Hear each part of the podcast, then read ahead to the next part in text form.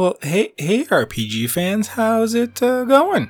It's me, Greg. Uh, for those of you who are uh, Canadian like myself, happy Canada Day weekend. For those of you uh, over in the States, happy Independence Day weekend.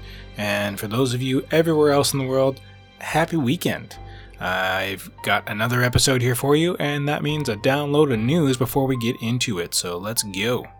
First up is a feature in the one player missions from Alana Hagues, which is a beautiful, uh, heartfelt, honestly genuine piece. Queer replicant confronting sexuality and identity through Kainé and Emil in NieR Replicant. Uh, Alana very openly discusses her struggle and journey through her sexuality and how that links to the NieR series and just it kind of went hand in hand with the discovery. So just give this beautiful piece a read, uh, and hopefully it'll give you some insight into to her life, possibly into your own. Who knows? I I just think it's a really well written, great piece. So please check it out. We have another game primer from Scott Clay. Remember when Scott played a whole bunch of Trails games? And then he went and wrote, So You Want to Get into the Trails series? Well, it's been revised since we got uh, announcements of the Zero no Kiseki entries. And uh, yeah, it's it's all a bunch of good stuff in there. If you're thinking about playing Trails, definitely give this a look first so you know what the heck you're getting into because there's so much. And from what I hear, it's so good, but also eh, there's, there's just a lot to, that you gotta be ready for. So go check it out. Another beautiful, fantastic special feature just as we rounded out Pride Month, but you know, it's Pride all the time, whatever, celebrate it.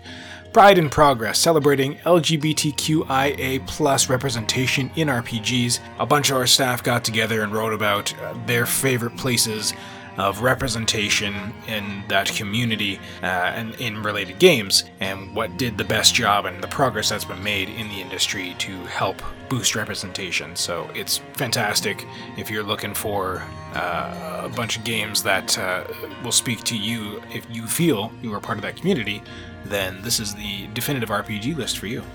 Now, over to the reviews department. We kick it off with Izzy Parsons and their great review of Scarlet Nexus.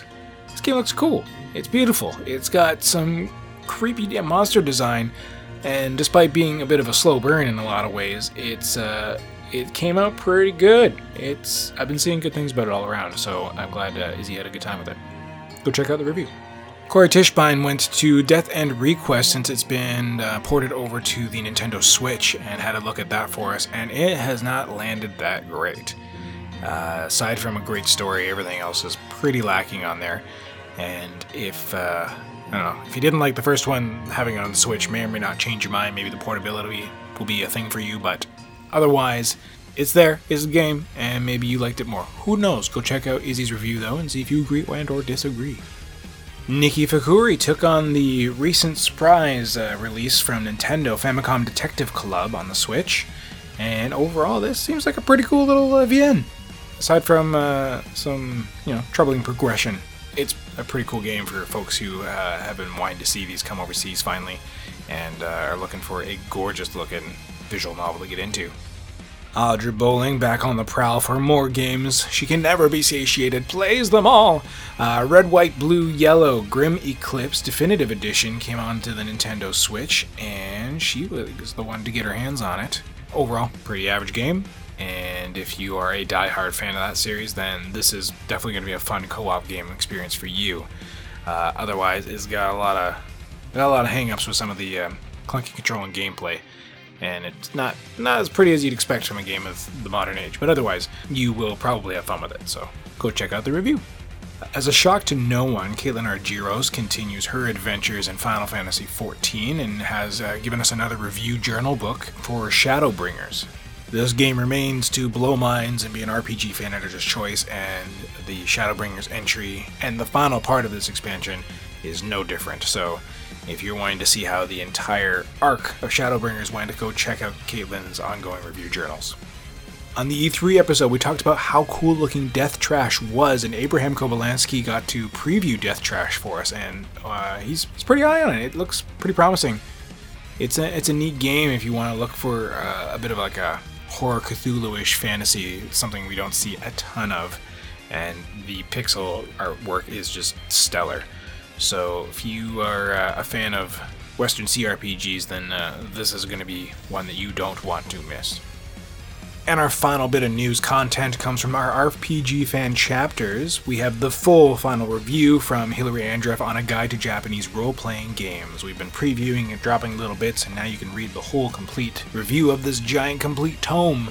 And uh, we're going to be talking about in the episode too, so tune in to episode 218 of Random Encounter.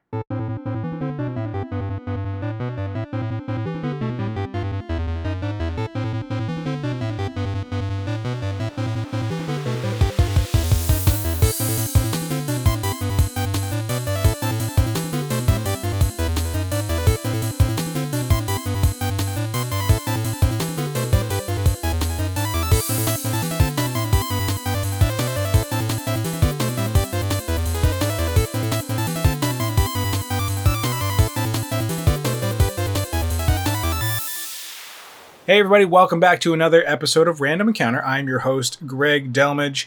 Uh, and uh, just before we get into the episode proper, you may notice a bit of background noise on my end because it is chocobo and hot here in Vancouver.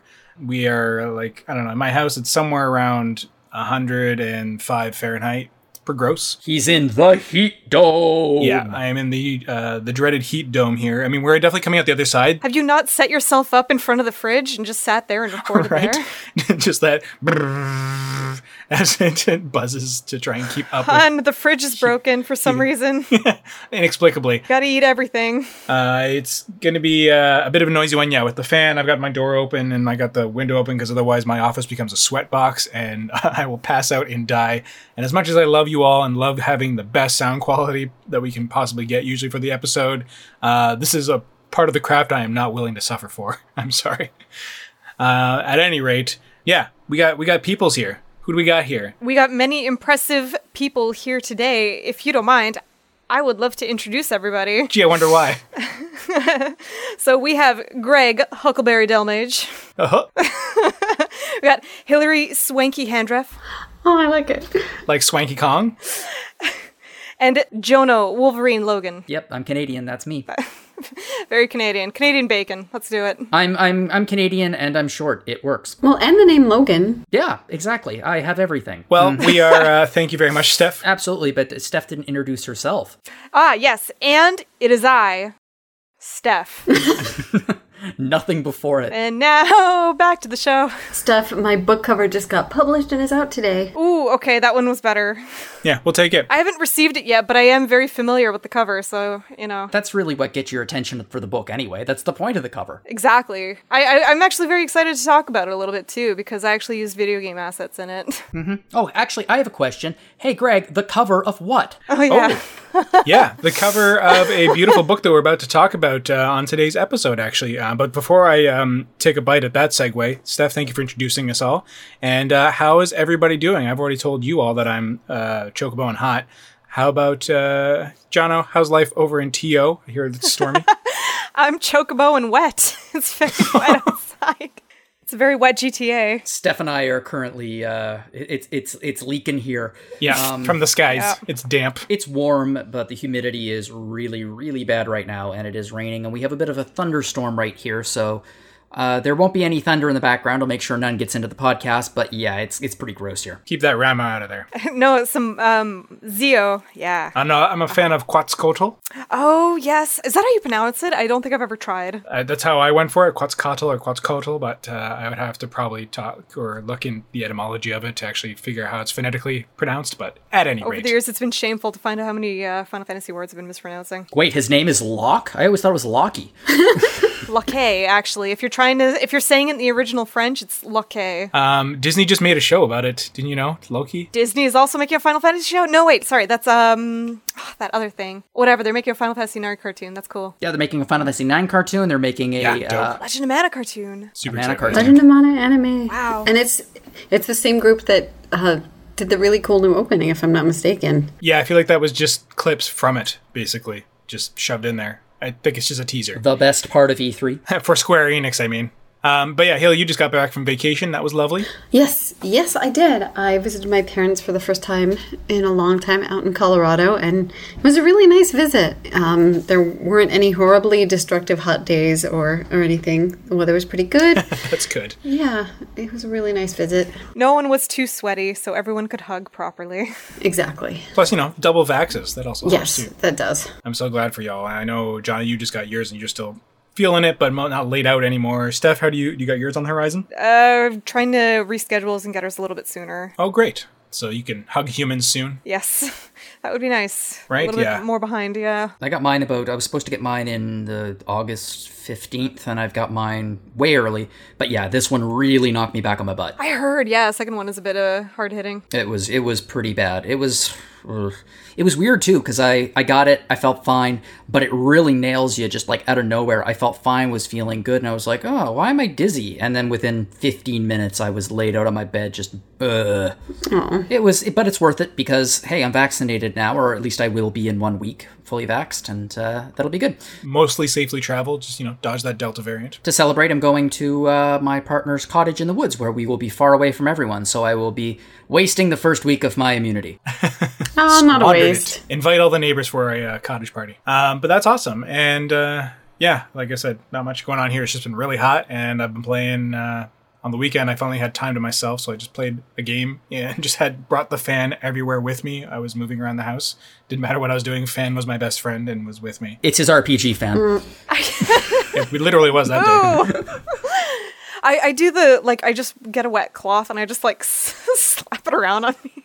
I always put a T-shirt in the freezer. Oh, That's a good one. My, my wife did that yesterday. I had a hat and a t-shirt in the freezer.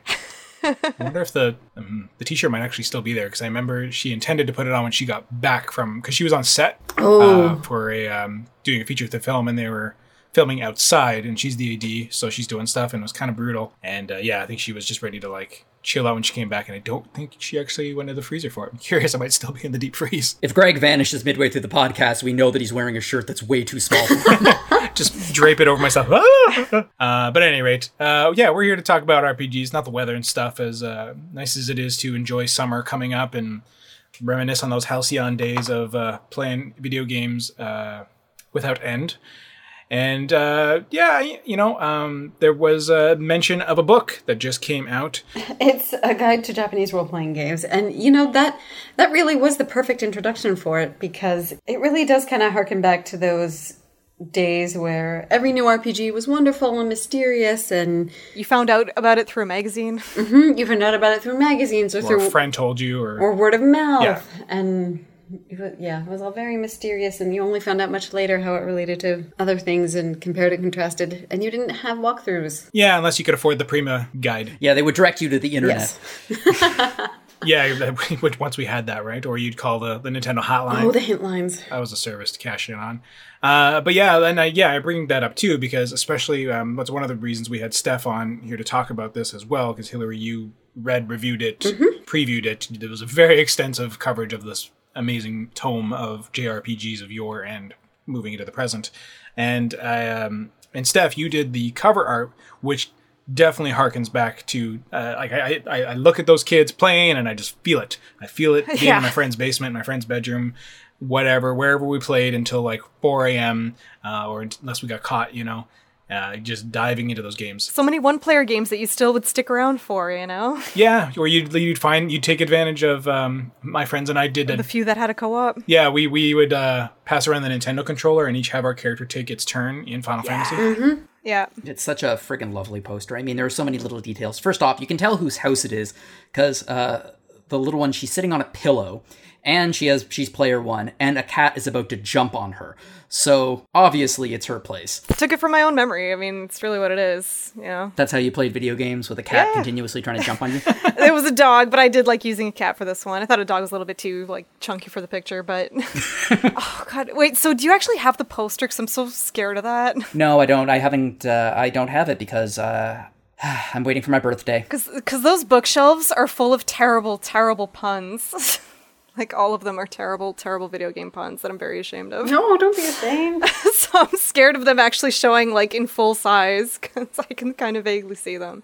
Where I made like uh, non-denominational game logos and game covers. Well, let's go into it because this whole thing is like 643 pages of just history and amazingness. Um, There's like a few people on our site and uh, from various sites who Yeah. actually contributed this thing. Like it is a big effort. It was huge. Yeah, so let's. We want to start there. I mean, it was like kind of like we'll go almost like not quite cover to cover because that would be a very long episode. But like yeah, we'll start at the cover and We and shall read it all to you over the air. and uh, exactly this is going to be uh, an audiobook actually. Surprise everybody! We'll all take turns. introduction. No, I'm just kidding. If you want, you can actually check out uh, my Dice SMS uh, Instagram, and I actually do have some of the alternative covers that I pitched there, which is actually kind of cool. Uh, a lot of them are just kind of, you know, based off like tropes, you know, that you see in a lot of these games, like big overhead shots, you know, uh, airships in the back. Um, you know, kind of those big clusters that you see on the cover of all the things. So I had a few of those kind of pitches, uh, but the one that they resonated most with was, of course, you know, the one of the two kids playing and just, you know, all the kind of big sights and visuals that you see in these games was the one that won. Did they give you a lot of free reign with it, like, or did they pitch you ideas first, or did they just say like, show us what you got based on this?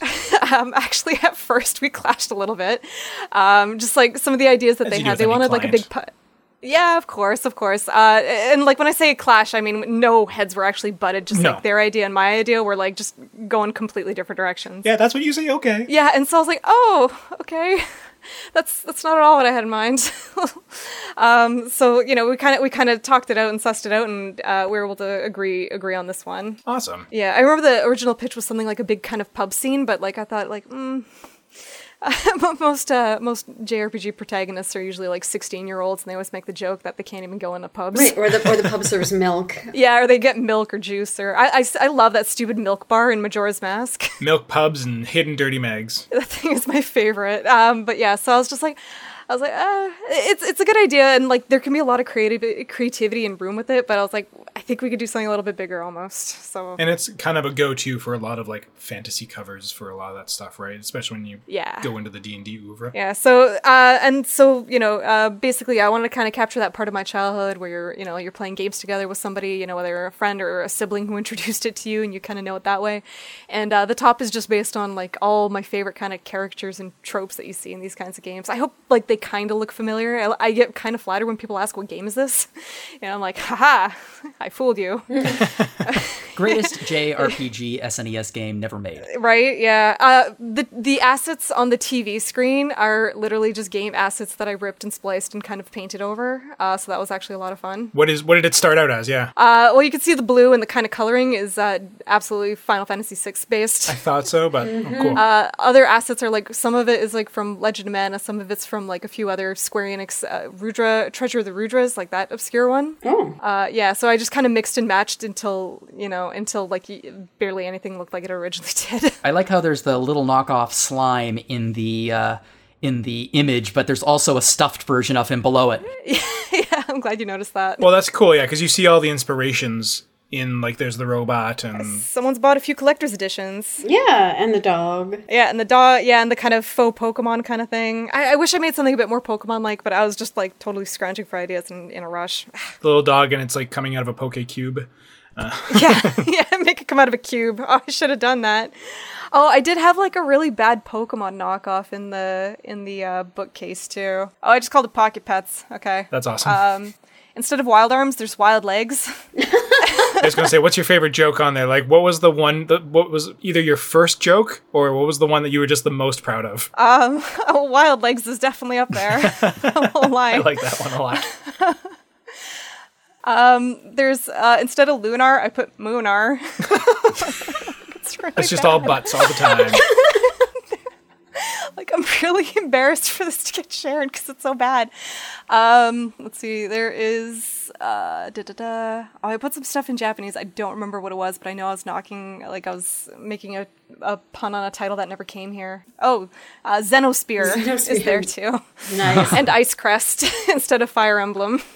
I'm sorry, Ice Crest actually sounds like a JRPG, SNES era JRPG. It does. The video game and the cartridge is Eternity Saga, which I totally just ripped off a like a like a similar, you know, RPG knockoff I drew when I was in high school because I thought the name sounded legit too. And how many different potted plants did you try to put till you found the right one? oh my god, yeah, yeah, this was really fun to do. Um, yeah, and then I like ripped a whole bunch of like ideas from. Uh, I, I actually worked in like a piece of fan art that I never posted or ever ended up using, and I just used that as like one of the covers. Yeah, so that was actually a lot of fun to do. A lot of people already recognize that I, I took one of the uh, like old uh, N64 magazine covers with Link on it. Yeah, I love that one, the D64 Yeah. one. Yeah, so a lot of people recognize that, and I'm really happy that people have recognized things. And there's one that That's- looks kind of pretty like um, what's her face from Final Fantasy Tactics Advance. yeah, something like that. Uh, but yeah, that's great. Well, I mean, and even as it, it's funny that John was saying, like, oh, that sounds like it could be an actual title. Like, as we go into this book, um, and those of you who pick it up, like, there's so many random obscure titles, that either we're lost in translation or just that's what they are,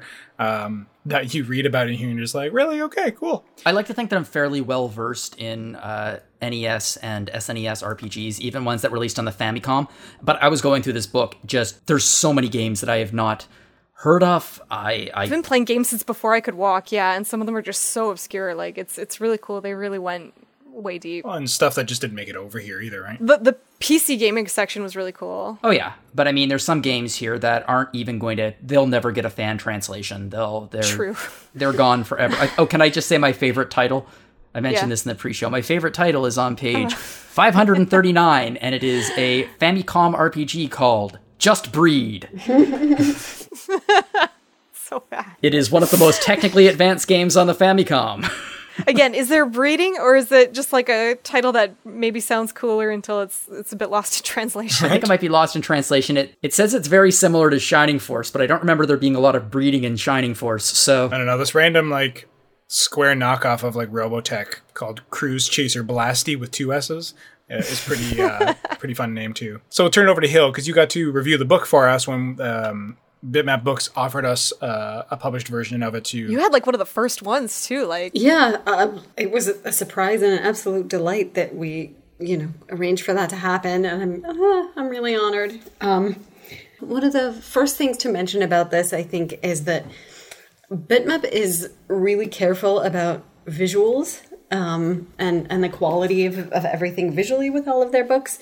Um, and this this title is no exception. Like the printing is really nice, high quality, images look great, all of that stuff. It's reinforced. well, Bitmap was founded by a graphic designer, right? Yes, correct. Before we get into super into the book, why don't we just mention what Bitmap Books Yes. is, just so give it a little Yeah, bit of good idea. So yeah, uh, on their website it says they're an award-winning independent publisher of retro gaming books, and that is underselling them. These books are For real. gorgeous. Um, there is a very visual bent to them. Like when I think of video game books, I tend to think about like.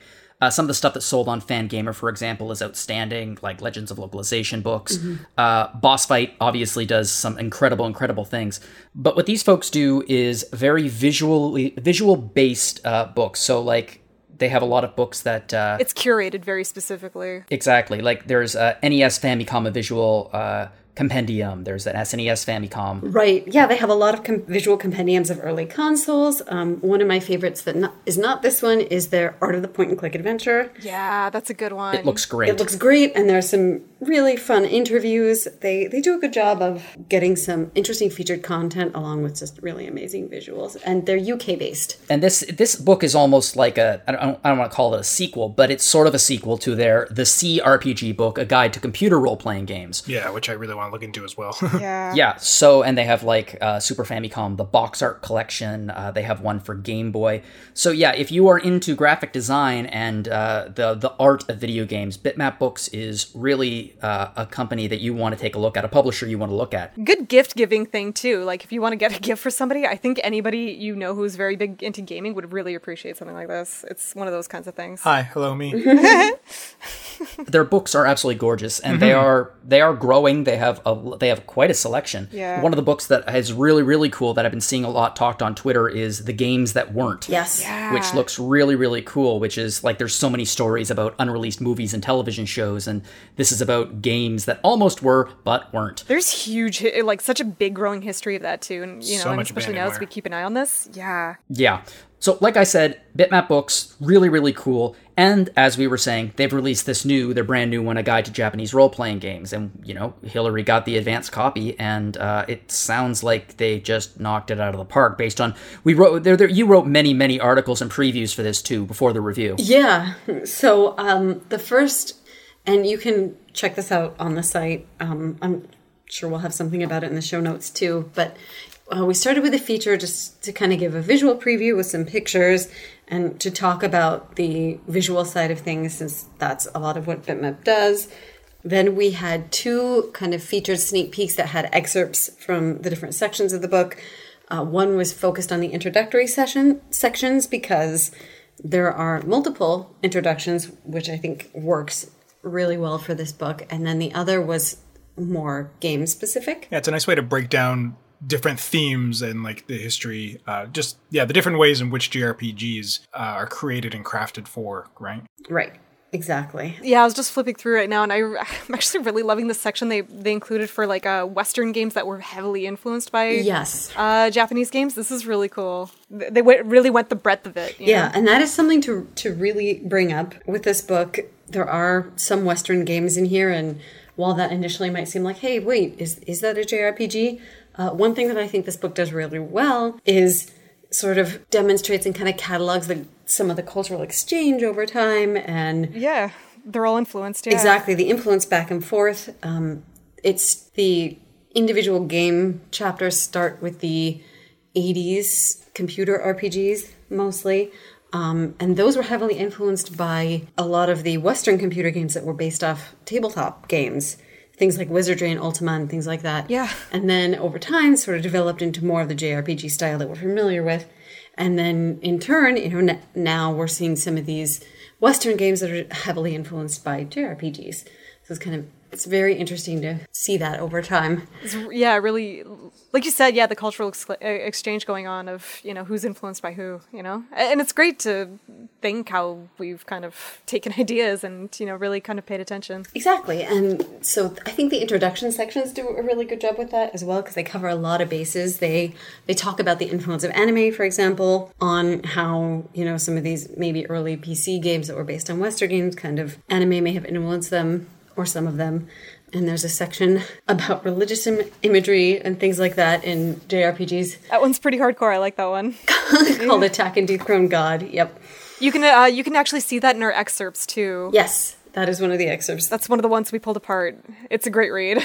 There's a lot of history there. It's good that bitmap is kind of like uh you, you know kind of chronicling this you know as we go along it's you know kind of hard in the moment to see when you know the hobby that you're in that you're taking part in is going to have some sort of historical or cultural Right. impact you know even even just as a hobby but it's good that you know there is someone who is willing to chronicle it and just so beautifully and completely And I think that's one of the things I ultim- and ended up saying in the, my ultimate review of it is that we don't have a lot of resources like this about RPGs Yeah. yet. Certainly not published in a book. Exactly. Like there are there are Yeah. countless articles about Right. them. endless online Mm-hmm. posts and back and forth Exactly. But if you wanted to teach a course about JRPGs, this could be a very easily be a textbook. almost looks like one too just from the way the pictures are assembled too It's funny because everything is assembled almost in like kind of encyclopedia entry format with s but mm-hmm. with box art and like some really nice images. So satisfying.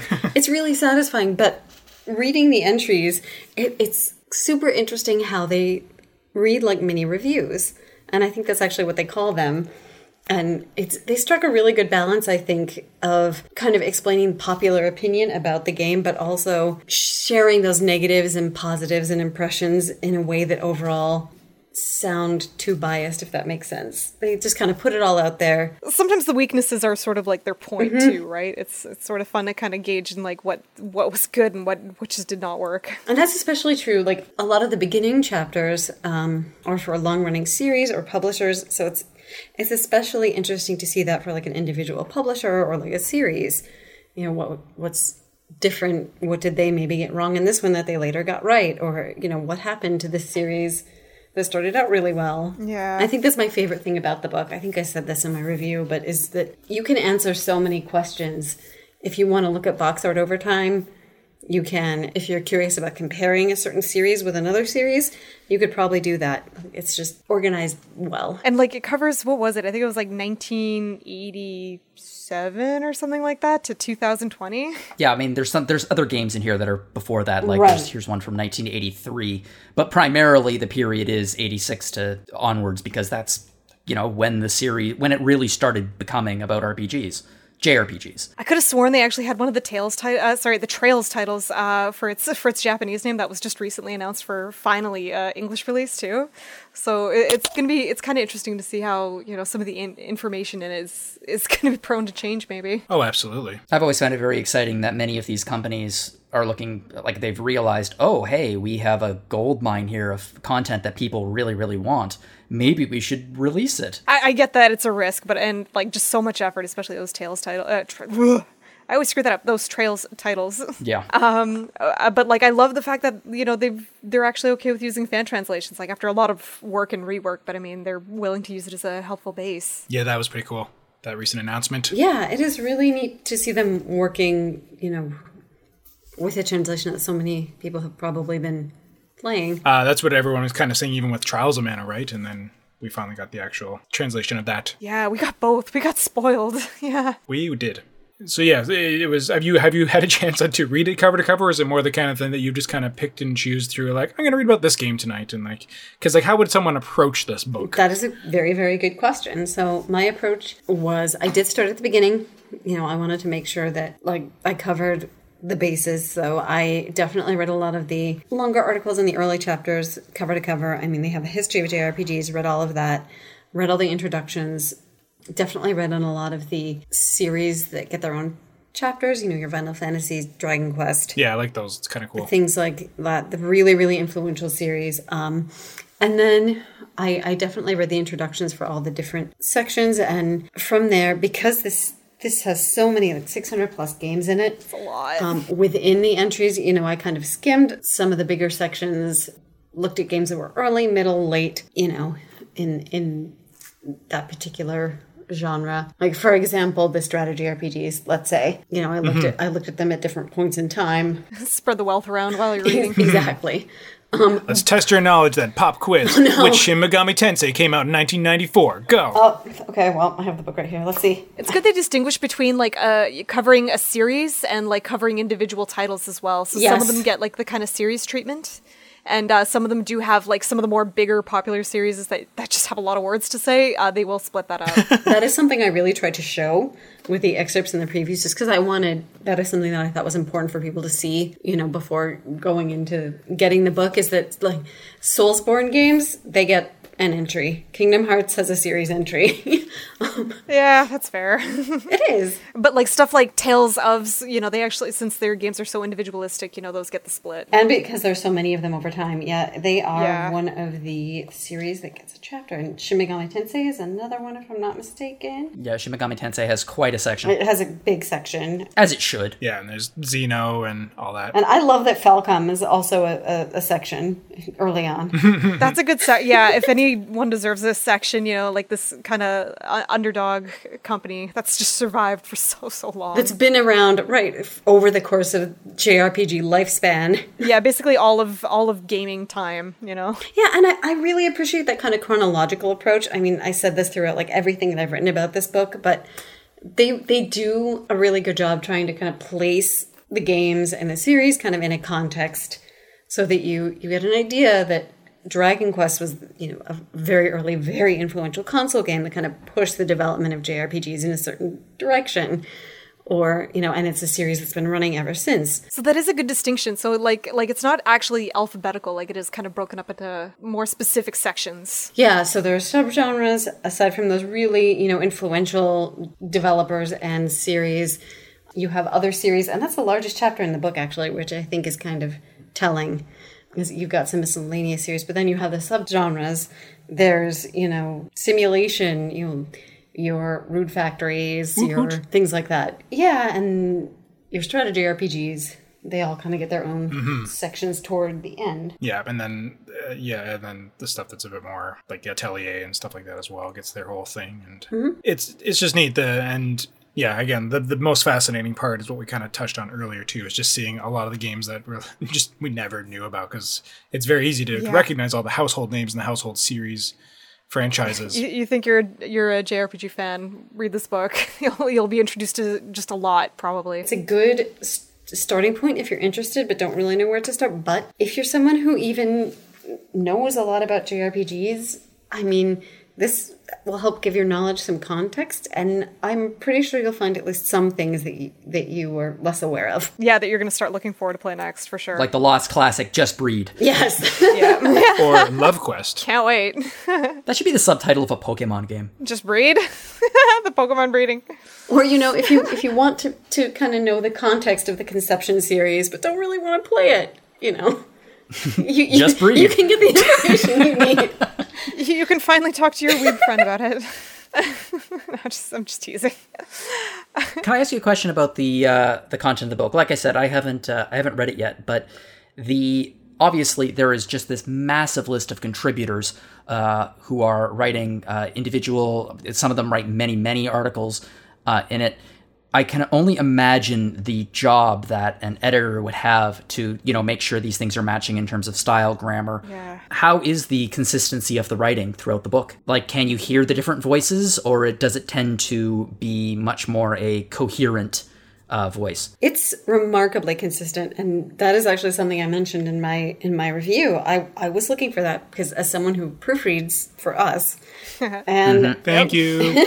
and and knowing knowing that there were you know 30 plus voices in, involved in this i mean it's it's pretty remarkable how consistent they were able to be a lot of the entries i think they struck a good balance it seems like they all had consistent thing information you know that, that they're meant to include a little bit about the context development of the game the plot a little bit about the characters gameplay and all the you know, all the entries I read tick those boxes, and there weren't a lot of you know discrepancies in terms of voice or grammar or anything. and it doesn't read dry.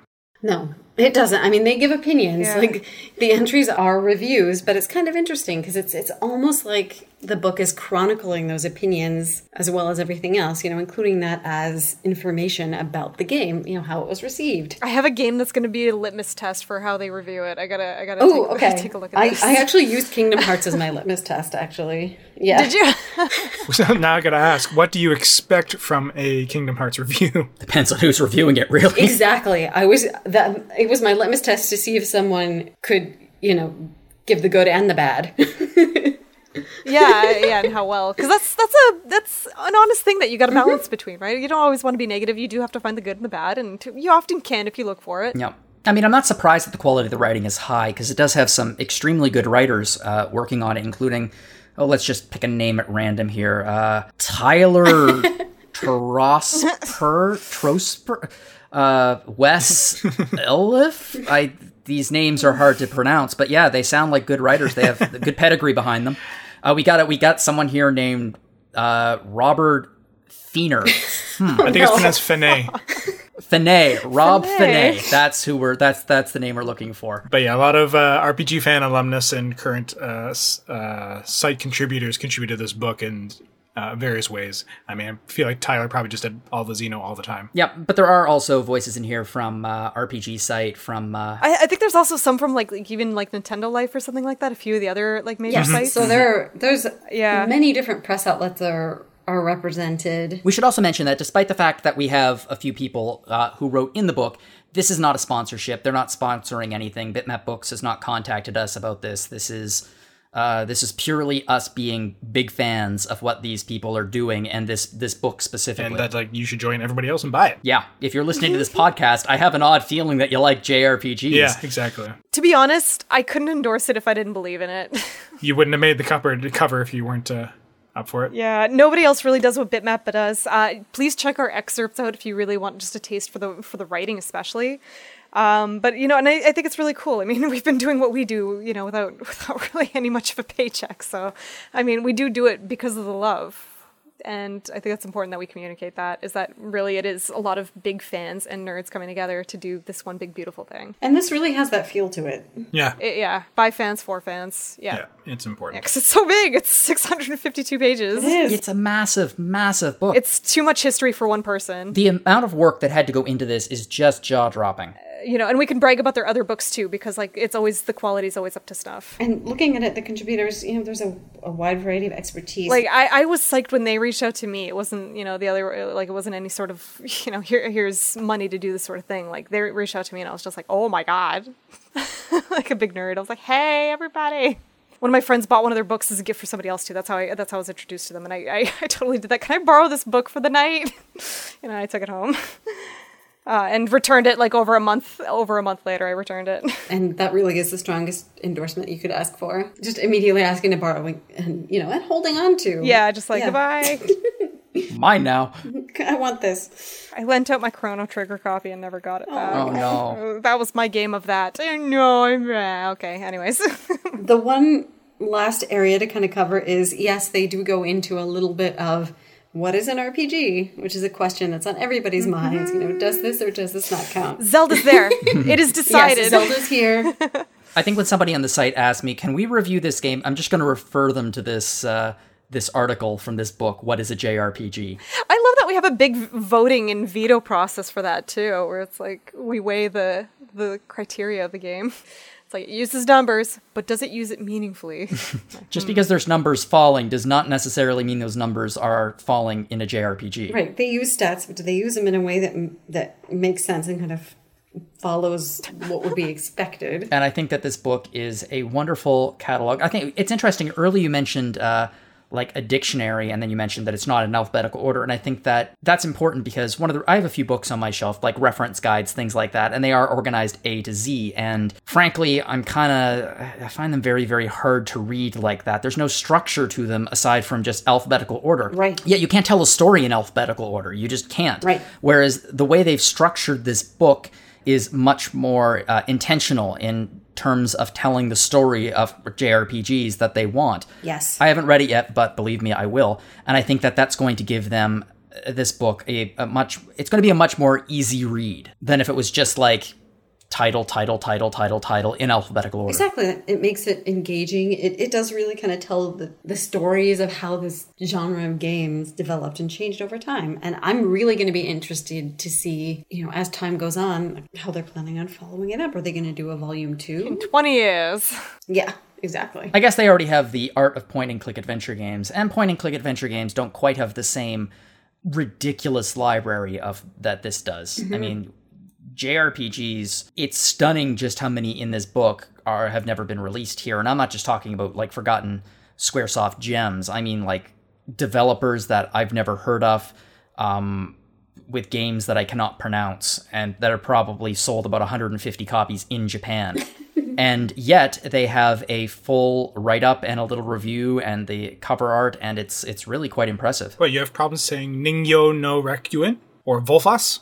Oh, Parasite Eve, Vagrant Story. Yeah, so there's some it's interesting. We were having a talk about oh, hey, Quest 64. Oh yes. Probably the only uh the only N64 game in this book aside from uh aside from uh, the two Zelda games. And uh, yeah, I don't even know if Ogre Battle 64 is in there. Because the Ogre Battle is, but I don't know if that one's in there. I think Tactics Ogre made it too. But uh, either rate, it's a lot of great stuff. I love your. I love that you're one of the few people I know who actually stands for like uh, SNES Ogre Battle. I love that. That was like my brother's game when he was a kid. So like, like it's just blowing my mind to see somebody else who's like absolutely crazy about that yeah. game. Pete, Pete and I go back and forth on it a lot and love the heck out of it. It's so cool. It really I love those giant sprite por- portraits. Those things were like my favorite things forever. And it got me super into tarot. Yeah. Oh my god, that was like the best thing I ever stole from EB Games when I worked there. Was they had the tarot card deck that they released with Tactics Ogre For like with uh, yeah, I, I really wish I'd gotten that. with Akihiko Yoshida's art. I was like, oh yes.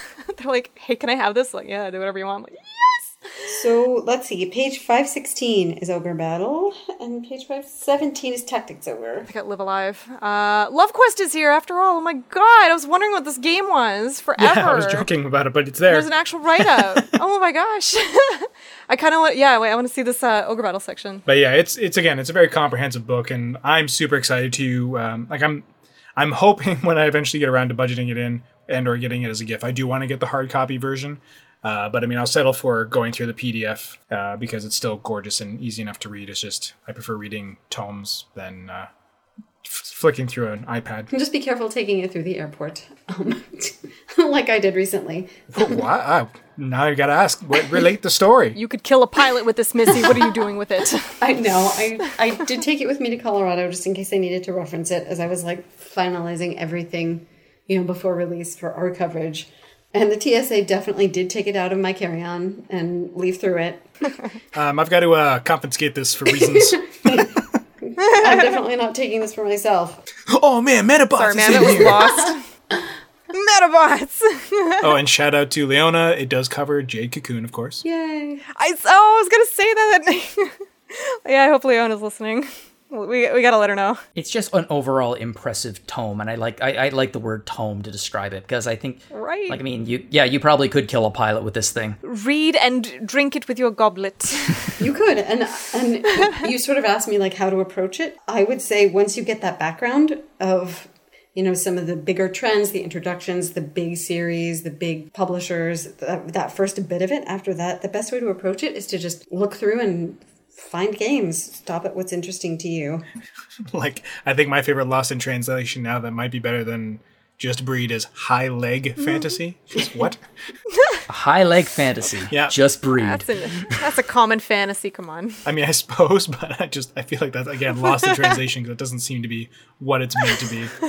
Um, at any rate, um, yeah, it just it looks awesome, and it's definitely going to be fuel for um, our later conversation that we're going to get into. Uh, as far as playing games instead of just reading about them, uh, I think the only one of us here that's really been playing anything recent was the remaster of Legend of Mana that I was so excited to get. Yay! Oh my god. yeah, when you got that code, you were pumped. Yep. I don't know who. I mean, I know everyone here is familiar with it. Uh, I know uh, Hill stands it pretty much as much as I do. I am a fan. Yes. Yeah. It's so and good. uh, yeah, and same with Steph. But uh, has anyone else picked it up yet? yes. Not yet. I'm going to. It's it's actually kind of funny because I had I convinced Mike to start playing it. The two player is so accessible. Yeah. On the new version, it is. Yeah, I can't believe it. I'm so happy about that, which I'll get into. It's so good. It's actually a very decent, like it's it's a pretty decent co-op title. It's a little bit on the easy side, but it's v- like super easy to pick up and go. That's why you got to do like the Nightmare Mode Yeah, afterwards. yeah, absolutely. But yeah, it's that's awesome. And I guess when I ask you, Steph, uh, I should qualify my question a bit better. Okay, did not only did you pick it up, but yeah, did, did you actually play it? Because a lot of people pick up things on Steam. Do they ever play them? I've been like saving every video of an artifact placement and trimming it down because I want to make a big a big Oh, video beautiful. Compilation. fun. also, yeah, I'm totally into it. I am so Yeah. into it. Um, like uh, some of you know, I'm, I'm on Resetera, and I actually helped them with the official topic graphics because I was just so excited to be looking at it. Yeah, but no, it's it's so beautiful, and like I was just kind of really happy to kind of you know involve myself just even looking at the graphics or you know taking these videos Mm-hmm. or screenshots because they upped all of the graphics. Everybody, the sprite work is unchanged, but the the actual background out, which I would argue is the most important of all, is so beautiful now. Absolutely. And then also they somehow, as I was relating to Hill, they've they- they've made the soundtrack somehow better as well with Oh the new goodness, rearrangements it's of so Yoko. Shimomura's like fantastic work. Because again, that soundtrack holds up. It was already really well put together. That soundtrack was already right, really highly regarded. So Yeah. to hear that you like it even more is really exciting. I heard it's Shimomura's one of Shimomura's favorite because they actually gave her free reign to do whatever she wanted. Mm-hmm. So I, I think you kind of hear that happiness of free creative control like in her hands because it just sounds so flawless. Absolutely. Like there's so much it just go it, it goes on such a journey and then now having her come back in to oversee the direction and the rearrangement of it all because that's all they did is just tweak the instrumentation. Yeah, that's but it. But it's yeah, it still very much honors what it is and just gives you a different version of it. But like you can even you can toggle back and forth and it still holds up um, as a modern soundtrack either way. Yes. But yeah, so yeah, they like like Steph was saying, they've they've updated the graphics, which was the biggest thing I was excited for with that game because I love it, uh, and I again I still think it holds up even uh, by PlayStation standards. One thing we were talking a bit earlier about is that there's a there's there's fugly PlayStation where they with the 3D nowadays that's harder to watch. Popeye Arms, I love Final Fantasy VII, for example. And then there's the, the more like high quality Pixel stuff where they tried to they made the jump from the Super Nintendo to the PlayStation with their pixels. We got pretty spoiled between this and Saga Frontier right now. and then and um and for me like Breath of Fire 3 was my first entry into that series and it's gorgeous as well. yeah. One of the other titles I always think of when, when we're talking about really pretty, kind of more pixel oriented PlayStation titles is Valkyrie Profile. Absolutely. Oh, so and so. Yeah. the, there's games like that, and Legend of Mana is one of them that still stands this, the test of time. Where when we started getting like the Trials of Mana remake and they released uh, the collection of Mana, I was like, I really want this game, but I, I really don't want them to do a remake like they did of Trials, even though there's a lot to be said for the various gameplay systems in Legend of Mana that are they're they're not quite half baked, but there's just they missed the mark a little bit because there's just a lot going on. It was a very ahead of its time game in almost every way.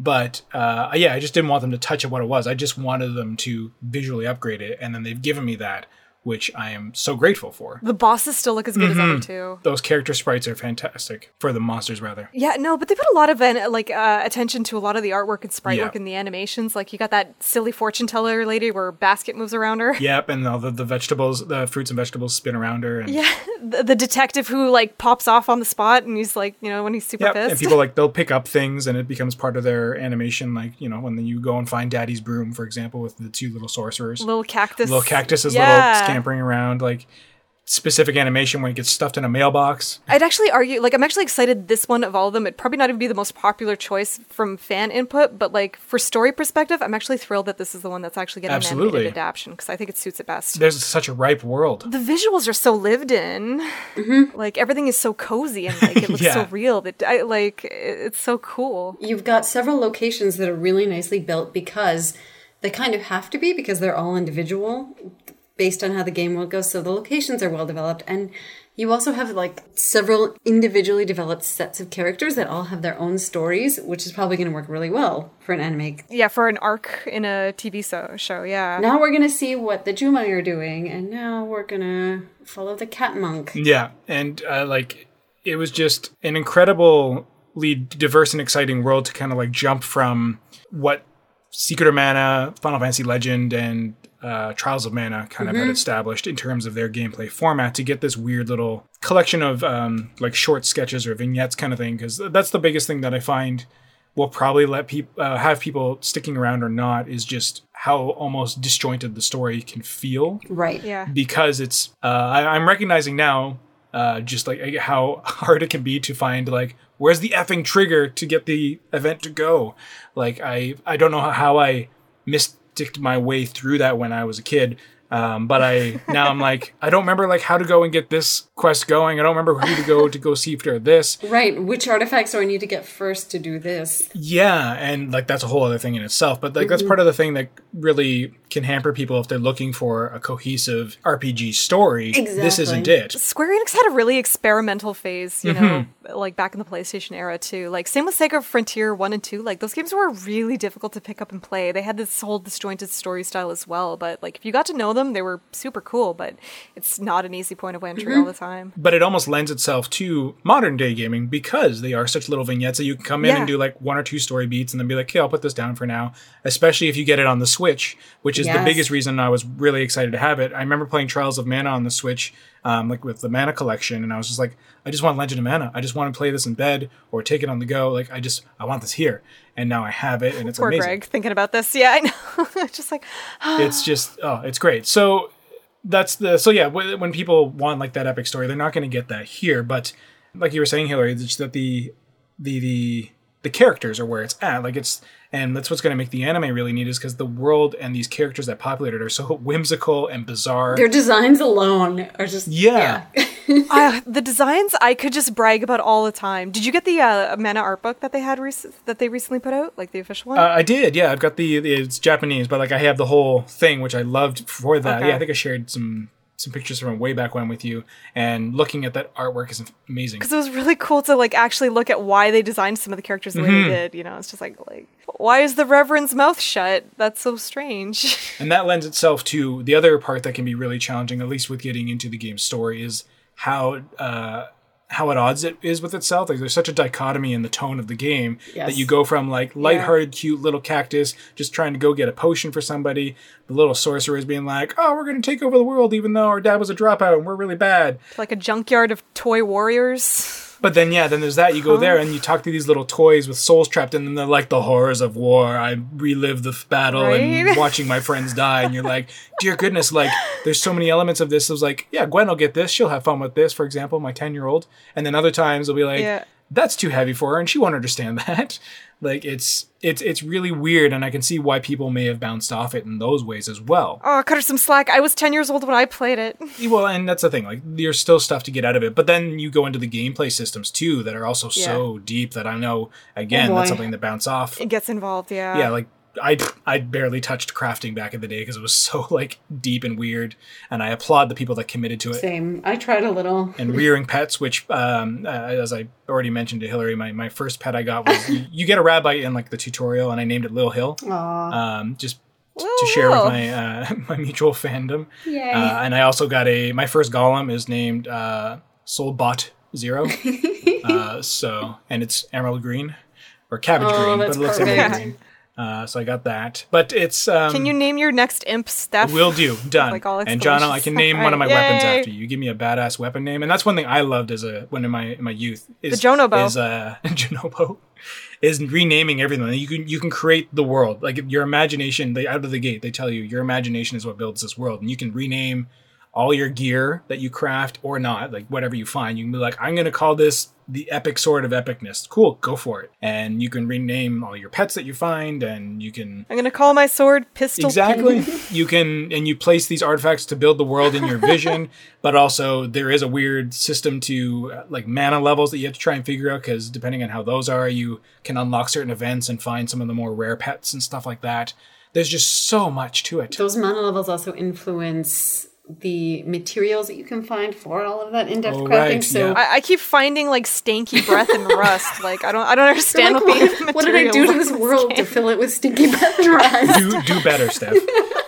Um, but yeah, it's it's there's a lot I can go off of, but it's always held like such a special place in my heart that again I was just wanting them to kind of leave it as is, and uh, and I say this as much in my review that's probably going to be up. I really hope they choose a stylized approach like this, like in the future for a future Yeah. mana game. I want like such a heavily stylized approach like this. I don't want humanoids. Well, Heroes of Mana kind of had that, but the game just wasn't that great, unfortunately. Yeah, no, but like I, I like the rejection of humanoids. Like they like give you like a teapot character for Yeah, the the, the, the I love really it. British teapot character. I mean, they they got some really wild and cool designs. Like there's a basilisk teacher. Yep. Uh, like the weird disc, like yeah, those teachers are all bizarre.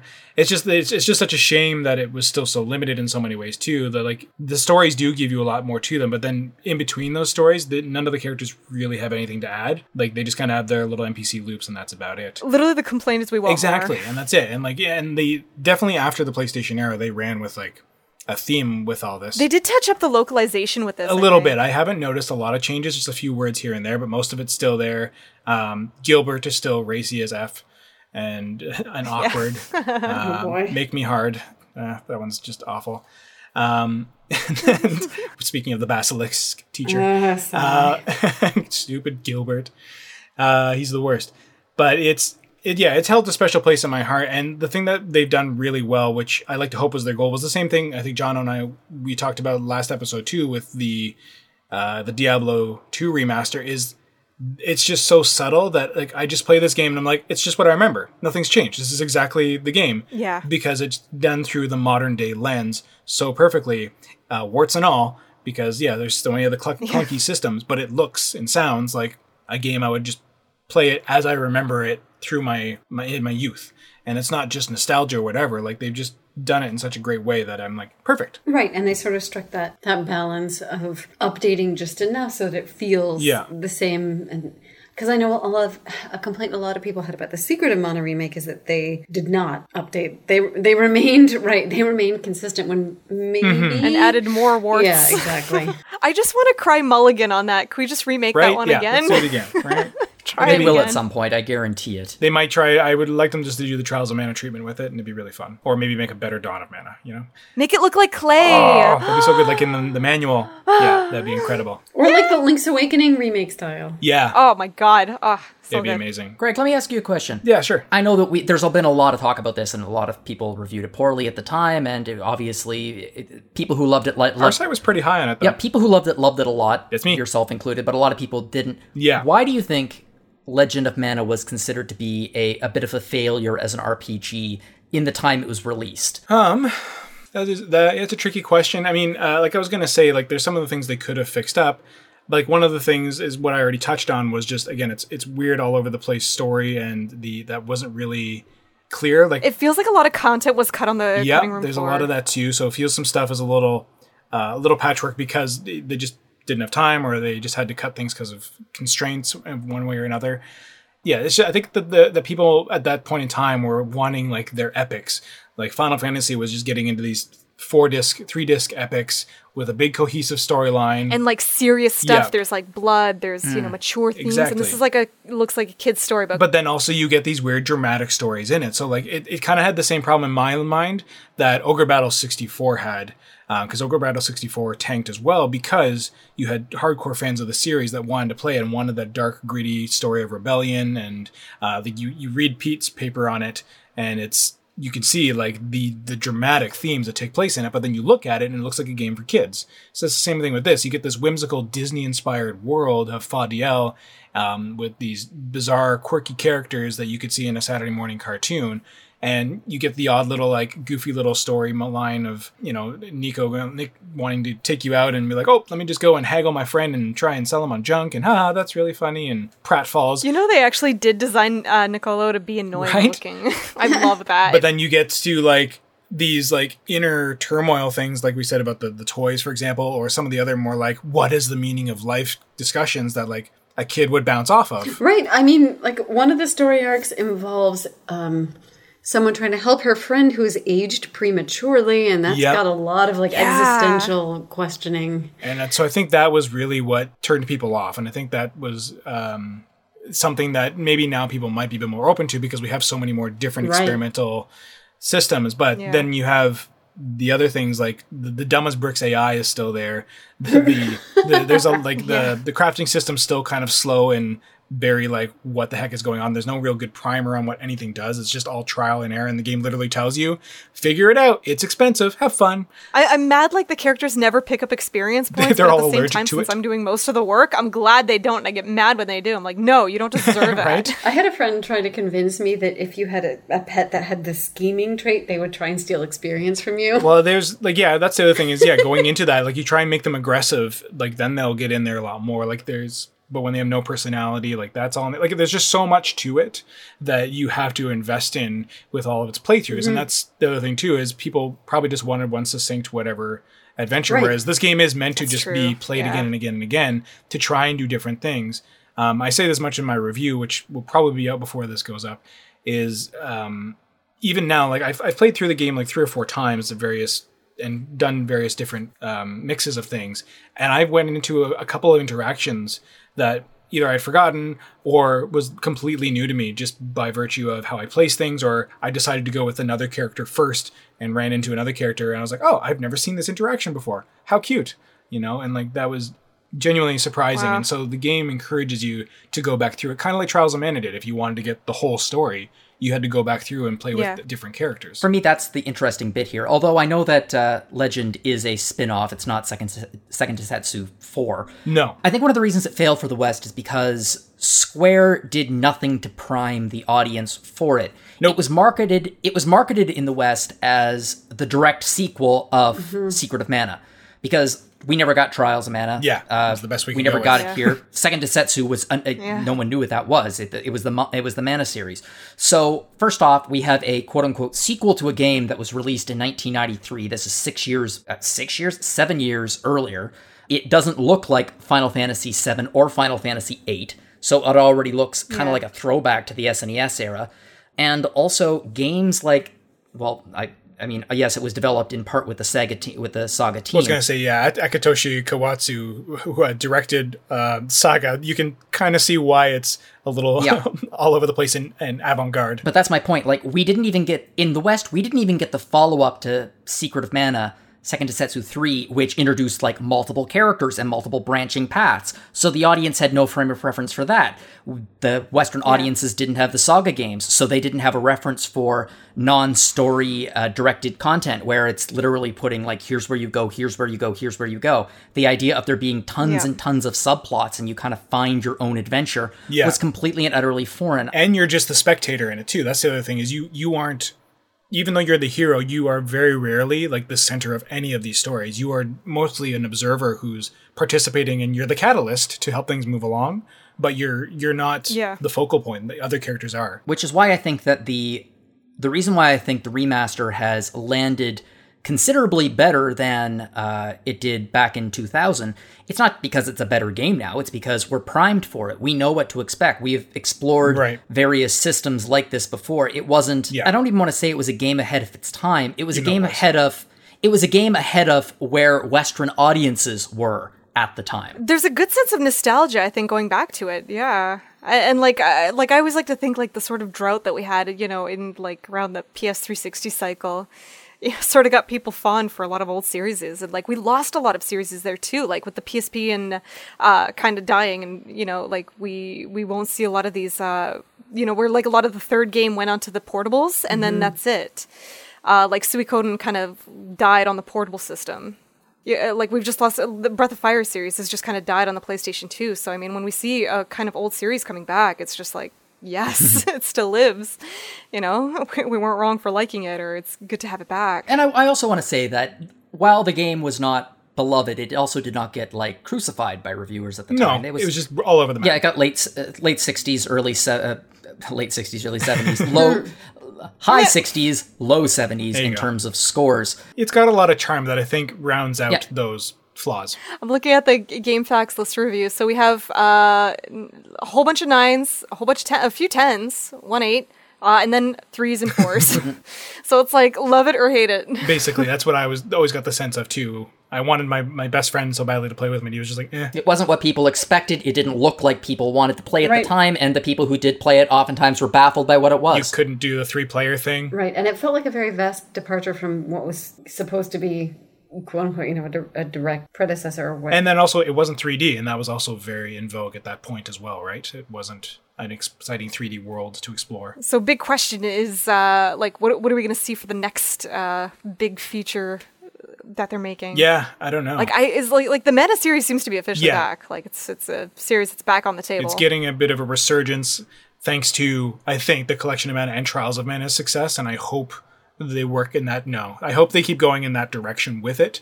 As much as I would like to see something more like this, but I would love to see them extrapolate some of the systems they explored in Legend of Mana, um, and, and make that happen. Did anybody play of Mana here? I did, unfortunately. I had high hopes for Oh, it. that bad even yeah, for a fan, also eh? same with Yeah. Children of Mana. I had a lot of high hopes for it because stylistically it was very similar. Children of Mana was fun for like a few hours. It's, it wears then- out. It's welcome, unfortunately, even though it's more of like this kind of world. Here's Sword of Mana was fun, Sword of Mana is cool, but it was just a remake of Final Fantasy Legend, right? which is a great game. Exactly, and still holds up. Uh, but anyways, yeah. To, to finish off this conversation, um, it's just th- this is a great way to get back into it. If you've never played it, absolutely play it. Um, if you um, you know want that esoteric experience, but just can admire the true beauty of the game, just be be ready that it's it's very non-traditional in a lot of ways, and it's not like Is there sort of like a weird coincidence that like Legend of Mana is getting an animated series and like the kind of similar fantasy, kind of happier, funner, quirkier Final Fantasy Right? is also getting an Yeah. animated series? So rare that it actually happens, but like how curious, eh? it's going to be super fun. And both of those are, are again, uh, even Final Fantasy, you know what you're getting, but a Final Fantasy IX still had its darker themes too in there. So I'm wondering how they'll explore that at all. If they'll just keep it all whimsy and light all the time, right? yeah, it's kind of interesting style. Like, you could actually kind of make a comparison between those two games because nine was also like it was supposed to be kind of a throwback to the earlier games, but it also did also kind of have more of that like lighthearted feel that maybe Yeah. people were it translates to, to screen well. yeah Uh, They're all very character centric too, which again is also going to be good for adapting. It's fascinating to me that I mean I recall at the time that I was I was super excited when Final Fantasy IX came out and it was going to return to the fantasy uh, location. It was going to return Yeah. to somewhat super deformed characters. But I do recall there being a lot of gamers at that time who were uh, horrified by this, and they were saying this compared to Final Fantasy VIII, this looks terrible. Yeah, what is this? It's cutesy. But it plays better. Doesn't have triple triad, but yeah. So, yeah, I just I recommend people give it a try if uh, if they are at all interested. You just have to kind of pick where you want to play it, I guess, and like what you want. Because on Steam, you can play co-op online, which is rad, but you can't do that on consoles. Uh, the PlayStation, I'm sure, will be a powerful. The PlayStation 4 will be a powerful system to do it on. And for myself, I definitely found myself wanting a PlayStation controller to play it on because the analog stick's a little imprecise with how it moves around the world. Like I found myself getting stuck on things a lot. Whereas on a D-pad, it's a lot better, but the D-pad on a Switch is very not ergonomic where it's positioned. But I love having it handheld on the Switch, yeah. so I'm willing to suffer for it. But if you're not, carefully weigh your where you want to pick it up. There's also a little bit of um, frame rate drops on the Switch, but I, I don't know if that's just bad porting and just there was there was a lot of that in the original one too, but it's had a lot going on.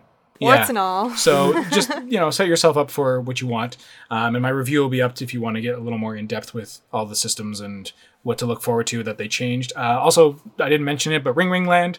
It's silly and fun. Uh, I would rather have it on my phone than playing it on like a little PlayStation Pocket mock-up that they kind of put in the game. Yeah, like it fits. It doesn't look weird, and it's a neat little way to level up your pets. It's probably more effective than, as Steph said, waiting for them to maybe pick up experience. right. Um, but it's uh, it's super simple, and I, I could see it being better as like an idle little phone thing that I would do, as opposed to specifically booting up Legend of Mana to play Ring Ring Land. It worked well as a Pocket Station thing, but not on the console. I just I would rather take it on the go, like the little Pokeball Plus thing, you know, like to do that. I was always sad we never had the Pocket Right? Station here. But it's fun. It's cute. the VMU picked up the slack, yeah. you touched on this earlier, but the other important uh, reasons to maybe look at this are the fact that it, it's pretty easy to pick up and put down. You know, the individual quests are pretty short. Yeah, and it has an autosave, so and you can save Yep. anywhere now too, which is oh, great. Oh wow, nice. Yeah, Yeah. that and there's there's a lot going on. Like the Mana series had a big anniversary recently, so there is the anime Yup. which we already talked about, and two upcoming new titles that we're waiting to learn more about. Yeah, the mobile one will be a mobile Mobile gacha game that everyone gets upset when I bring But up. you know, it, I think it's going to be fun. And- It's it's just it's going to be fandom the video game, like most of those are, and that's fine. I'll be happy Yeah. to summon all those characters into my world and do cool things with them because I've been waiting for them to do some sort of mana crossover in like Final Fantasy Record Keeper, and they never did. So yeah, I think I it'll want suit that. it. It should be fun. And um, and then yeah, and then we'll see whatever this new one is going to be. But uh, yeah, I really hope we get another cool new Final Fantasy world that is what I kind of wanted from Dawn of Mana. That game just really let me down in how it was built. I always found playing like Crystal Chronicles and um, Crystal Chronicles Echoes and all that sort of stuff. I was like, this this is what Mana should have become. Partying up with your friends and running around Yeah. in this world, not stupid Dawn of Mana. Like it was really, really exciting playing those games and just getting that vibe that it was Final Fantasy with Secret of Mana flavor because it was a lot more whimsical and just a more jubilant, colorful world from where Final Fantasy had been going otherwise, right? Right. Sort of sad that uh, Square Enix isn't really looking at the uh, Crystal Chronicles world much right now. Yeah. I think, uh, the Crystal Chronicles HD remaster kind of put a nail on that for now. It's possible, yeah. I mean, I liked it for what it was, but I still think there's legs if they make a new thing in it. But I mean, they also have got Final Fantasy 14, so I mean, if you want to play multiplayer Final Fantasy, there's that. Yeah. It's got Lalafels. Have fun. yeah, true, Could be a little true, true. Right? Like I don't know why they haven't uh, haven't included some of the races from Crystal Chronicles. That'd be really cool if there was a whole Crystal Chronicles raid That series or world. Go party with the Yuke. That'd be neat. Yeah. But any rate, it's it's an exciting time to be a Mana fan, that's for sure, and this game is exciting. Um, but one thing we do want to discuss because I've overlooked it for the past few uh, episodes, uh, we got a Twitter comment uh, purely out of my constant whining like a mother saying, "Why do you never call?"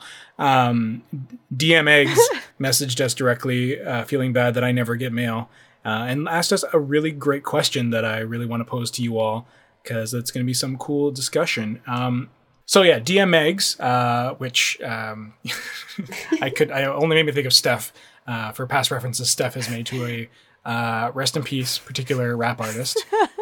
Yeah, Oh yeah. Oh no. you know, DM Eggs. Um, what? X gun, give it to you. Uh, so the question was, if you could combine features from any game in the series, what would your perfect FF system be? Uh, and and I'm fine with you know also dipping into any of the side stuff. Can be Chronicles, can be Tactics. Uh, let's not just keep it mainline. Whatever. What is your ideal Final Fantasy amalgamation of of games to make the perfect Final Fantasy system? That is a good question. I, I definitely have an answer ready. I don't know if anyone else. I do too, and that's it. I guess. Do we want to, as a group, make the perfect Final Fantasy game, or do we each want to give our individual uh, perfect combinations, or do we want to just each pick our favorite? Let's give our individual thoughts briefly, and then let's Sure. like talk about can we combine these. we'll workshop it. We got a little time. so, Um, Steph, do you want to go first? Yeah, go ahead, Steph. Uh, okay. Well, since you brought up the the co-op adjunct, so I was thinking like uh, one of the action ones with like Final Fantasy Crystal Chronicles, just so we could get that co-op angle. But putting that aside, uh, to be honest, it'd be like Final Fantasy X-2's job system with Final Fantasy X combat. nice. because I love how Yeah. quick it is, and like I love the the whole stats thing. Like I love when you cast haste, you can see the your turn order just completely change. Yeah, it's very You know, satisfying. so I actually really like that kind of control and speed over the combat. Even though it was turn based, turn based gets a especially seven, eight, and nine had a really bad rap for being slow, but that was really, really fast turn based, and I loved it. and it lets you really strategize, which is really neat about it. I love games that have been introducing that now. Yeah. Oh, especially some of the end game stuff. One of my biggest things, I yeah, Star Star Renegades uh, recent development was one of my favorite things about it was being able to see the initiative order and how and like the key tactic to that was manipulating that order to to get it take advantage of it and uh, outwit your out, Yeah. outspeed your enemy, so to speak. Took for granted Yeah, 10's yeah, exactly. combat system, and I think I'd have a lot more fun with it now, to be frank. And, and, and so you want just those two? There's nothing else in there you want to add? Like, what about? Uh, I guess well, the job system is the growth system. You know what? I was actually a big fan of the Final Fantasy VII remake ATB style. Hmm. Like, you know, fusing something like that with the job system as well w- could be super duper hella sexy. Or yeah, sorry, job system slash co-op because I'm a huge co-op gamer. I absolutely love co-op. I mean, I gaming. want yeah, job system co-op is great. if you put co-op in your game, it will be a better game to me. Dark Souls co-op. Let's see it happen. you can play with oh my Rob God. it'd be awful, But it, but at least it wouldn't be people constantly, you know, coming in and trying to kill you. right? They'd be constantly coming in trying to help you. True. Yeah, you'd have a friend to die with. Don't die alone. Die with me, friend. we will go together. Oh, amazing. Um, Hillary, what about you? What is the perfect Final Fantasy game amalgamation for you? Well, it it actually looks surprisingly similar to Steph's, which is really funny because I was fine. thinking it's a good system. I, I thought of remake pretty early on when thinking about this question and just how fun good. yeah and, and fast and i think it is still strategic you different characters have their different things that they're good at you can switch between them Which is good because theoretically, I love the whole like they can all be, di- you know, you can build them the differently in Final Fantasy VII. But I do like when they have something that makes them unique. exactly. That's important. Yeah, but combining that with a job system would just be a lot of fun Oh, it would be so good. Um, what else would i add in yeah and i guess this goes along with that but i do kind of miss some of the final fantasy games where everybody had like their unique skill and talent like six yeah is very much the epitome yeah, of that. yeah. Six was all about that. I guess seven two a little bit with limit break, so the materia made it a little bit different. Yeah, you could do a catch-all with that if you really wanted to, but that was up to you Mm-hmm. to individualize if you wanted. I did like how simple Final Fantasy uh, Nines was. I think they could always do something like that and expand upon it. Yeah, I liked that and how they used that in Tactics Advance as well. Just that you learn from the the gear. To bring back a tactics format would be so amazing. I don't know what Square would ever do about that besides like their mobile Which is fun. spin-off. I would like to see like a, an SRPG with something like that where you can use the different gear, and that would be a lot of fun. That would be amazing. Yeah. What about a Final Fantasy? But throw it all out and just do a battle royale. I'm kidding. I'm kidding. We are getting that, and it's actually surprisingly fun. To be frank, I really like that. We haven't talked about it. What about a dating sim where you can date? You can date your materia. uh, you can date Advent Children Cloud, and this week you get a special deal on on Sulky Cloud, materia boyfriend. a Materia boyfriend. Summon boyfriend. You date the summons. There we go. Uh, yeah, Hillary, do you have anything else that you wanted to build in there? So you've got you got. Was it? Have you landed on a tactical or is it um, ten? I mean, either of those two things. Yeah. it- there's so many different directions you could you can go in this. I mean, they're both so different games. You can't combine the two really. Exactly. So I think I would either like to see something like Steph mentioned or something that kind of combines some of those gear related aspects of, of Right. nine with something a little more SRPG like would be really, really fun. a gear or like even like a kind of FF12 Yep. like Redux, you know, to kind of bring that sort of uh, MMO-ish kind of component, Yep. that big world would be really cool. I I, I don't love Final Fantasy 12. Like I, I just find it really frustrating and hard to kind of start up a new game. I, but I did love it when I started getting into it, and I think something like that would be really cool for them to revisit. They were ahead of the curve. They were trying one. things out for for other stuff. and it would be great to see it come back. Uh, Jono, what's your your perfect system? My perfect Final Fantasy systems are still based in the uh, uh, in 2D uh, ATB combat. I Final Fantasy 2, isn't it? it's not Final Fantasy 2, although We just want to punch each other in the face. I will tell you I will tell you something about Final Fantasy 2 that I did love that I do I I, I very much enjoy. not passwords, uh, guest party members. Yeah. Yeah. Oh, so true. I mean, Final Fantasy tends to go back and forth between having uh, four party members and five party members.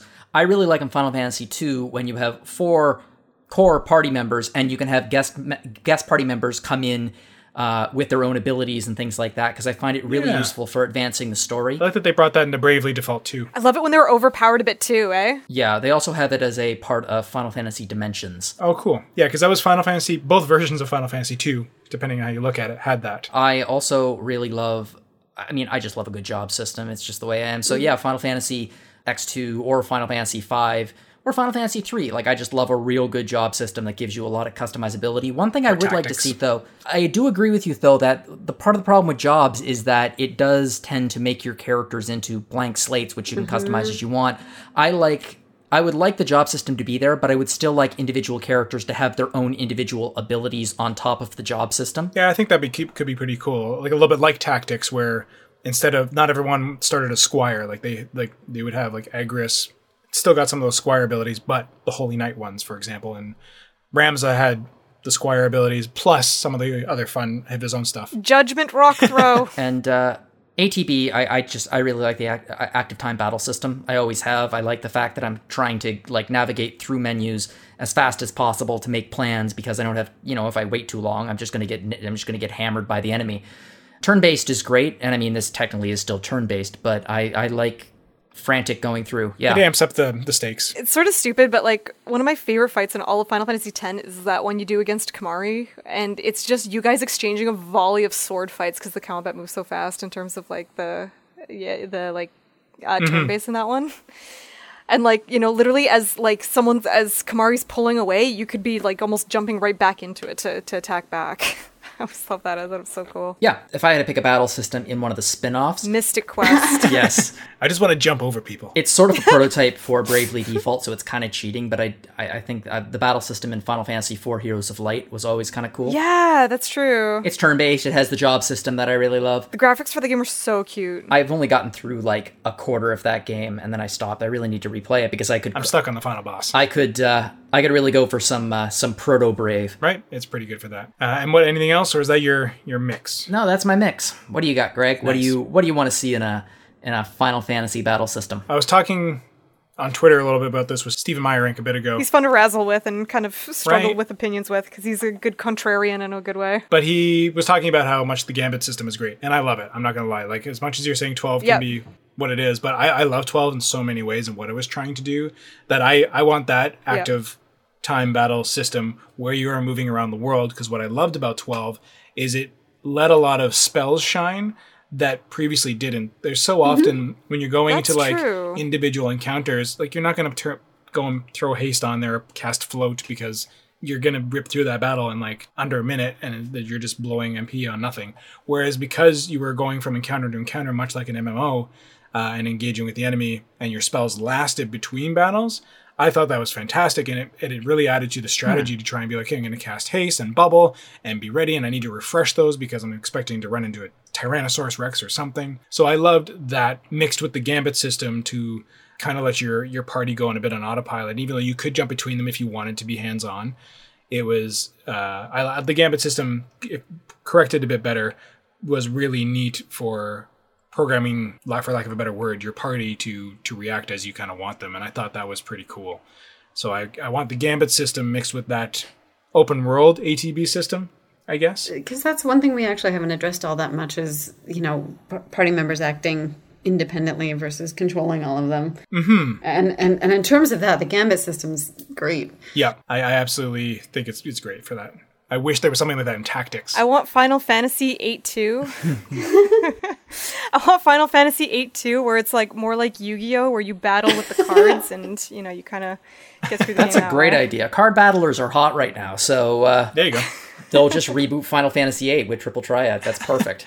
and yeah, and then you summon them out. uh, it's yeah, so so yeah, for me, like I want that system. Uh, it, yeah, and I'm same as any any of you. I love a job system. So Yeah. uh, whether that's um, the job system from Tactics though, uh, Advance was super fun because it combined like Nine's learning abilities based on the equipment with a job system. So is Yeah. it still made um, specific, and then because they had the specific races that could only have access to specific jobs, I think that's what we really need. Whereas certain characters can only access certain jobs, kind of thing, and that would make it less like they're all blank slates. It still makes them unique. Like they're still predisposed to like this one's your warrior and we'll go more that way, whereas this one will grow more as magic. That's racist. Well, I don't mean like species wise, but I mean like character wise. you know. know. so imagine like Yeah, yeah, yeah, so I know. Cloud would would never go down the healer path. it's a cool idea. No, I think it's a yeah, kind it's of a cool like um, like uh yeah, where Cloud could maybe as close as get to the Bangaa Gladiator I Yep. thought was really cool. Like they yeah, even the like different designs they would have and some of them would have shared. Mm-hmm. it was it was super cool. Yeah, I thought that was so uh, cool. Letting you see a bit more of those species at play and such. So yeah, having a job system that develops like that would be rad, combined with a gambit system. I want them to go back to Ivalice. Don't That's what I want. And not just in Yeah. the uh, raids. Job systems Yeah. in Ivalice. And aside Yeah. from that, you got it, a license for your hat. uh, and I just want Chocobo hot and cold back. yes. so good. That's my Chocobo system. Uh, I think that would be super super cool just to see all that kind of combined. We did it. We made the dream Final Fantasy game. Whatever you want plus Chocobo hot and cold. There you go. Instant Cutesy winner. graphics, triple triad, Chocobo Hot Cold, uh, turn turn based job systems, and all the spells have to be useful. So poison status, it's your time to Yeah. shine. It, it, it's great being able to use all those things. There's like, like how many dump spells do you have? Even like learning everything from the espers and stuff like that. You're just like, I'm never gonna use. I don't know, blink. Does Mini even do anything? I'm gonna imp myself just so I can use the imp gear. I guess I don't know. just to change their cute little character But I've heard that I've heard that it. imps and imp do, gear do really well in the Coliseum. they really do. Wait, is that a thing? I think it is. Yeah. I need to experiment it, but I've heard it is yeah. a it is a strategy. Like there is a there is a valid Can't reason tell when people it. are joking anymore. Um, either way, DMX, thank you so much for that question. It's it's a fun topic. And excellent username. yes, and I hope people uh, will either comment on Twitter or comment on the the actual post on the site, whatever. Just let us know, you know, some great systems that you want. That's a good idea. Like if you're on social media, like bring it to me. I will report. You know, like if it's easier for you to just go on Facebook or Mm-hmm. Who Twitter, you know, just please let us know. We're always reading. Yeah. We we we want to hear from you folks. So yeah, just hit us up wherever, like DMX did. Add us on Twitter and ask questions and complain or feel bad for my plight of not hearing from you all. I will read them. We'll let you know. Greg will use his mom voice. And with that, I think we're basically at the end of the show. It's been a good good ride, everybody. Um, I am excited Yay. to uh, get anyone back on, especially you, Steph, to talk about artwork. But uh, Hillary, thank you so much for sharing your expertise on this book and your love of it. And Steph, fantastic work on that art. Uh, just oh, mwah. Your, your you. artwork's great. Uh, I haven't actually shared it with anybody on the site yet, but I did commission from Steph a beautiful family portrait of my family um, in Pikmin style, and it's incredible. We're all working with Pikmin. I just, Pikmin I've been wanting to share it, but we just haven't had the. Um, so fun. I, I hope you were happy with how you looked as a as a oh what do you call them the, the? Olimar species. yeah, I, I love yeah. it. I think it turned out beautifully. The only reason I haven't shared it because I wanted to share like the hard copy. Steph, my family did love it, FYI, and I recommend everybody commission things from Steph. No, because my wife was like, "This is amazing. Where are we going to put it?" Because our wa- our wall is already so full of art. But uh, yeah, everyone look up at Dice M- SMS on either the Twitter or on the uh, the Instagrams. uh, Dice and SMS, hit her for some like commissions because her work's amazing. Um, I love it, and uh, yeah, I'll share it with people on the site at some point. I just wanted to share a hard copy, but until we have the, the space and the budget for it, uh, I'm not going to hook it up. So The, the bills are the priority Mm-hmm, at the moment, especially after COVID. Uh, you know, just kind of rang through all of us. well, exactly, and lots of transitions going on here around the house that money has to go elsewhere. So it's just it's it's it's good times. We're doing good after COVID to be uh, to be clear, but it's still you got to pick and choose. yeah. um, what is a priority. Uh, otherwise, folks, uh, you know, find uh, us at rpgfan.com on Twitter and Instagram. You can check us out on Facebook as well, and we're on Twitch, where Scott mostly, and then Max, and uh, are streaming all kinds of stuff. I think Scott once again has gone back to Legend of Mana. Yeah, loves I it love too. that game. And it's got so much Yes, playability. You can just do all kinds of silly things. I want to just do fun voices for that game. Oh, oh, it's so charming. Oh my god, can we please get like a voice Oh my gosh, we should get a we should get a group of us to do different voices Right? to help with Scott. us? Oh my god, oh, oh, oh my god, a voice edition. Or of all on stream. I was thinking fun. on stream. Like That'd be so Scott could have us chaotic, but on. super fun. Yeah. We'll try to audition everybody right? appropriately oh, for it'd be it. so much fun. Um, you can email us podcast at rpgfan.com. Um, with yeah questions like what DMX threw at us, or just comments on the site, or just you know tell us tell us we're doing all right. We'll take it, and tell us you're doing all right because we'll take that as well. Uh, otherwise, you can go check out Retro Encounter uh, where they're playing old games, uh, but within two years only.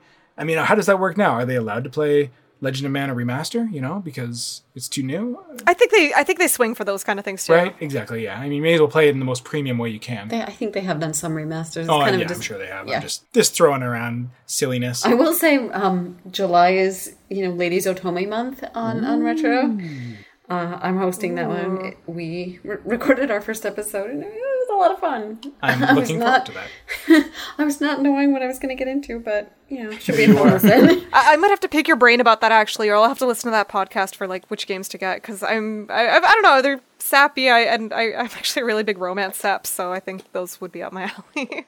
I've never played them though. So yeah, look forward to Oh To My God, and when it comes out, okay, that's what the episode's called now. Oh my god. Can I draw you guys as Atomic Oh Atomic my gosh, characters? it's amazing. Specific art. You know, with like big, beautiful, colorful Yes. eyes and like you know, kind of big Yeah, bouncy hair. so the panel is um me, Oh, deal. Lucy, Nikki, and Audra. If you want to, You had her at Can I Draw Okay, You? that would be really Yes. fun. and like, please give me like the the like atomic crush of your dreams that I can like you know put in got put you, in their like eyes. with a little thought bubble of. yeah, amazing.